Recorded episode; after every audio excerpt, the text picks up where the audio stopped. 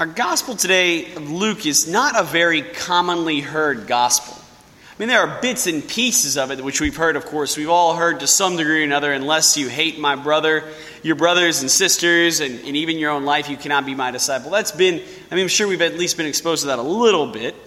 Or, who, unless you carry your cross and follow me, you cannot be my disciple. These things of which are, are, are often heard and repeated within the scriptures. But what's not repeated, and what's a little bit rarer, something that, that we don't often hear about, are these two, I'd hate to call them parables because they're not really parables, but these two images that Jesus speaks about. This first image being construction of a tower. Seems kind of, kind of odd, if you will, for Jesus to be talking about construction of a tower he's usually using metaphors about farming or about, or about living like, or about, you know, basically like sin and things of that nature, but not really so much about construction, especially construction of towers, of war machines like towers, which generally were, were objects used to keep watch and to fire artillery, not artillery, I say artillery very, very tongue in cheek, but basically fire arrows and things like that at the enemy. And after he mentions about the, the tower, he talks about he uses a war image. Something that, that we often don't hear about whenever we talk about Jesus. We don't often associate Jesus with, with, with military strategy. And yet he's introducing some basic military strategy. And so, in doing research to kind of discover what these two parables about, I discovered that, that these parables can only really be understood in the context of the greater scriptures. So, for instance, the tower. This, this tower that, that, that, that Jesus is talking about that's telling us that, that if, if, you're, if you're smart, you'll sit and figure out if you have the resources to construct it. Well, this tower is actually being this tower is actually being a reference to the Tower of Babel. We've all known about the Tower of Babel. These, this was the tower that the post flood people came together to build. Why? To one, self sufficiently get to heaven, but to two, be spared of God's wrath. What's a tower good for? Whenever it floods, you have a place to go. It's like building your camp in Sycamore Point 20 feet high. You're good. You know, you're not going to get a, you're not going to get a storm surge. This is kind of the same thing. This is an opportunity to kind of be away from the, the, the upcoming wrath. And so, what does God do?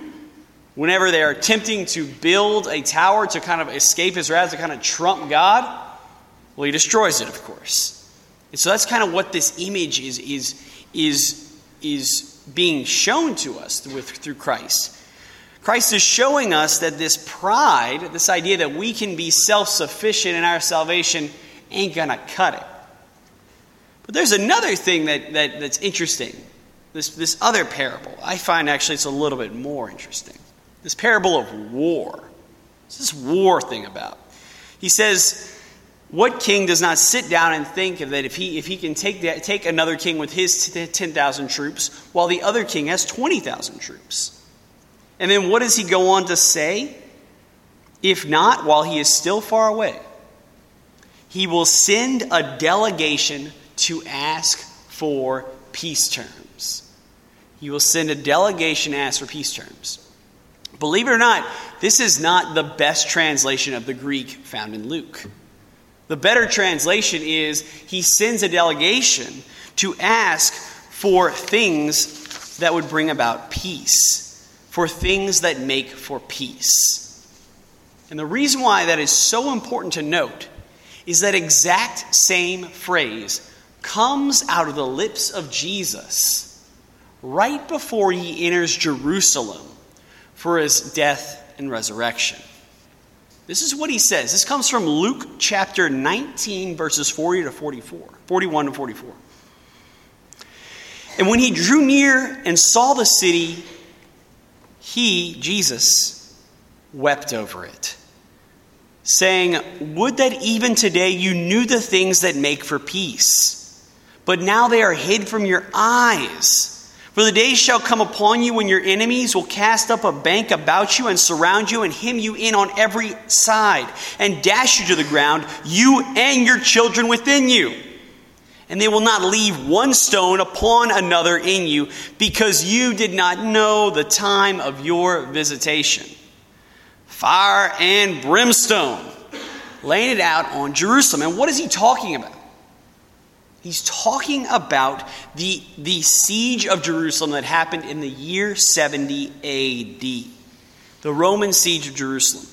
Now, to kind of give you a little bit of a historical background about the siege of Jerusalem, we've got to go back to, to what, what was going on in Jerusalem at the time. We all know that Jerusalem and the Holy Land as a whole was occupied by the Roman Empire. This started in, in, in the year 150 or so BCE, so before Christ. This is, this is long before this, this, this happened, but, but for 200 years, the Jews were always kind of festering. They wanted the Holy Land for themselves, they didn't want to have to share it with the Romans. And so what happened was in 66 AD, the Jews came together and revolted against the Romans. And believe it or not, they were successful. Not only did they take Jerusalem, but they took multiple areas around it. These Jews, just so you know, were led by a group of people called zealots. And believe it or not, Simon Peter was a zealot. So, if you will, before, before he converted to Christ, he was one of these, these re- rebellious folk who was looking to overthrow the, the, overthrow the Roman government. Now, what ended up happening was after they overthrew the government in 66 AD, word got back to Nero, that famous megalomaniac Roman emperor. And what did Nero do? What every megalomaniac does, he sends a giant caravan of troops their way. Estimated 80,000 Roman troops, led by the Roman general Vespasian. He would actually later on become the emperor. And so what happens is Vespasian gets to the Holy Land, and then by the year 69, by the, by the winter of 69, has Jerusalem, the city, surrounded. By April of 70, he has, he has the city on, of Jerusalem on full on siege. And for those who are unfamiliar with military tactics, to siege a city doesn't mean necessarily like, like go scale the walls or anything. To siege a city is to, to take your troops and encircle the city so that nobody can get in and nobody can get out. Essentially, starving them to death and making them, making them thirst to where they ultimately give up. And his, his plan was a success. This is what happened before he charged the city, before he overran it.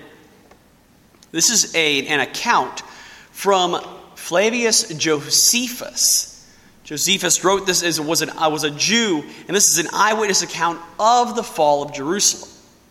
And he wrote this just a few years after Jerusalem fell. He was, he was kind of like a, a double agent. He was a Jew, but he was also on the, on the side of the Romans. And so this is, this is how, he, how he talks about the siege. He said, Throughout the city, people were dying of hunger in large numbers and enduring unspeakable sufferings. In every house, the merest hint of food sparked violence, and close relatives fell to blows, snatching from one another the pitiful supports of life. No respect was paid even to the dying. The ruffians, anti Roman zealots, searched them in case they were concealing food somewhere in their clothes or just pretending to be near death Gaping with hunger, like mad dogs, lawless gangs went, staggering and reeling through the streets, battering upon the doors like drunkards, and so bewildered that they broke into the same house two or three times in an hour.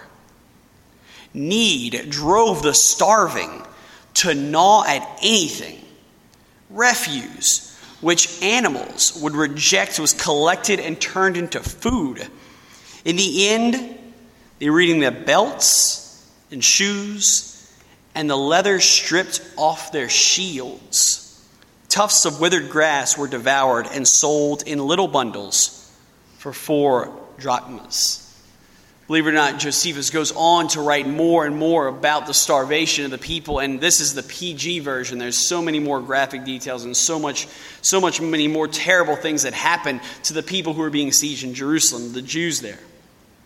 But ultimately, after these, the, after so many of them had died, what, what, what Vespasian did was he sieged the city, he jumped over, the, he, he, he crossed through the walls, overcame them, and tore that whole city down. The prophecy of Christ was true. There would not leave one stone upon another. The temple, that sacred, sacred building that the Jews loved, torn down to where the only thing left was a supporting wall. To this day, this wall is known as the Western Wall, also known as the Wailing Wall. We see, that, we see this on, very often on TV, and actually, the Pope, Pope John Paul II visited it several, several years ago during his pontificate. It's a very sacred site for the Jewish people to this day. And so, what Jesus is essentially saying and essentially reminding us is, at least in this parable, is that this could be you guys. He's not talking to just the apostles here. He's talking to a great multitude of people. And he's essentially saying that the Romans are coming, the Romans will come. And You've got a choice.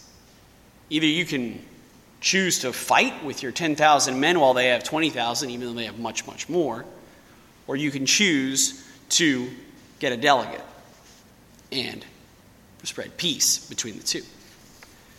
And so that's basically what's going on here we have these two parables that ultimately show one essential thing you and I are not capable of taking care of ourselves. We need some more help. And so this is a so so let's kind of dice, go through this. So, so the, the first parable we have the tower. And what it's, what it's Jesus essentially saying is that we don't have the resources to save ourselves. We don't have the resources. And the reason why he tells us that is that's something that we often forget, isn't it? We often think that we do have the resources to save ourselves. We look at our relationships, our technology, our moral character, and very common, very oftenly, we look at these things and think, eh, I'm self sufficient. I've got what it takes. What do I need the Mass for? What do I need the church for? What do I need these dogmas? What do I need all this for? And what can very often happen is we can choose to build a tower on our own merits, on our own strengths. And what Jesus points out is that's not possible. What's going to end up happening is in our pride, we will be humiliated because we will start to lay down the foundation and we will ultimately fall apart. It'll be like building a Tower of Babel. But what about this second parable with the war? I think Jesus is looking at us and saying, don't pick a fight you know you can't win. And the fact of the matter is, is that although we are not, we are not first century Jews, we are still Christians in this world. And the fact of the matter is, is we need to remember that we cannot go to war with God the Father through our sin, through our anger, through our rejected through our rejection of him and expect to win. We can't do it. It's impossible. We cannot expect to sin and expect a happy judgment. What we need is what Jesus says we need. We need a delegate. We need somebody to go before us and offer peace terms. We need somebody to go and appease the wrathful God, the, the God that we've in, whose wrath we've incited through our sin, so that we can allow us to coexist in peace and in communion and in love. And so the question then becomes how do we acquire this delegate? How do we get on the side of Christ, who is our mediator? our mediator between the Father and ourselves. And the answer that he gives us is simple renounce all of your possessions. Easy, right? Too simple. But the question is, how do you do that realistically? And I think if we want to interpret that correctly, if we want to see how to properly renounce our possessions, we have to go back and look at the scripture again. There's two things that Jesus says we need to renounce if we want to be his disciples. The first thing, our relationships. We need to recognize while we might have wonderful relationships with our parents, with our brothers, with our sisters, and with our friends, we need to recognize that they are not sufficient compared to the, the relationship we have with God. The only thing that matters is our relationship with God. Do we desire, is it good to be friends? Is it good to have these relationships? Absolutely. But God comes first, something so essential. But the second thing that we need to let go of, I would argue, even more than relationships, is our pride. Pride is the very thing that gets us to build these towers, these ideas that we can save ourselves. Pride is the very thing that gets us to think, you know what, I can sin against the Lord and I can be okay. I can go and do my own thing and I'll be fine. I can go and, and live my own life and it'll be no big deal. And so, what's the remedy for that? Jesus tells us to take up your cross and to follow him. Guys, the cross is the single greatest instrument of humiliation the Roman soldiers had to offer. What was the cross? It is not, is not a noble thing, it is a humiliating thing. It's something they, they did. They crucified people in order to show the world how pathetic they were. And what Jesus is saying is that that's what you need to do. If you really want to follow me, it's going to be a matter of swallowing your pride. It's going to be a matter of being indifferent, indifferent to the way the world sees you. It's going to be a matter of recognizing that only the Lord matters. So, my encouragement to you guys is to follow this example of Christ, to let go of the need to be affirmed through, through relationships, and to let go of the needs to be affirmed through our pride. And if we can do that, if we can be like, like Christ in this way, then we can be like the Christians in the first century AD. That's what's so cool about this whole story. The destruction of Jerusalem did not affect the Christians. The ancient, the ancient historian Eusebius points out that before the oncoming slaughter by Vespasian, a divine image came to all the Christians and told them to flee and go to the city known as Pella, a community right outside of Jerusalem. And what happened? They were spared. And guys, I think that's what Jesus is trying to show us. He wants to spare us of the oncoming wrath. He wants us to spare us of apocalyptic judgment. But it's going to be a matter of surrendering to Him, surrendering our pride and our relationships. Amen.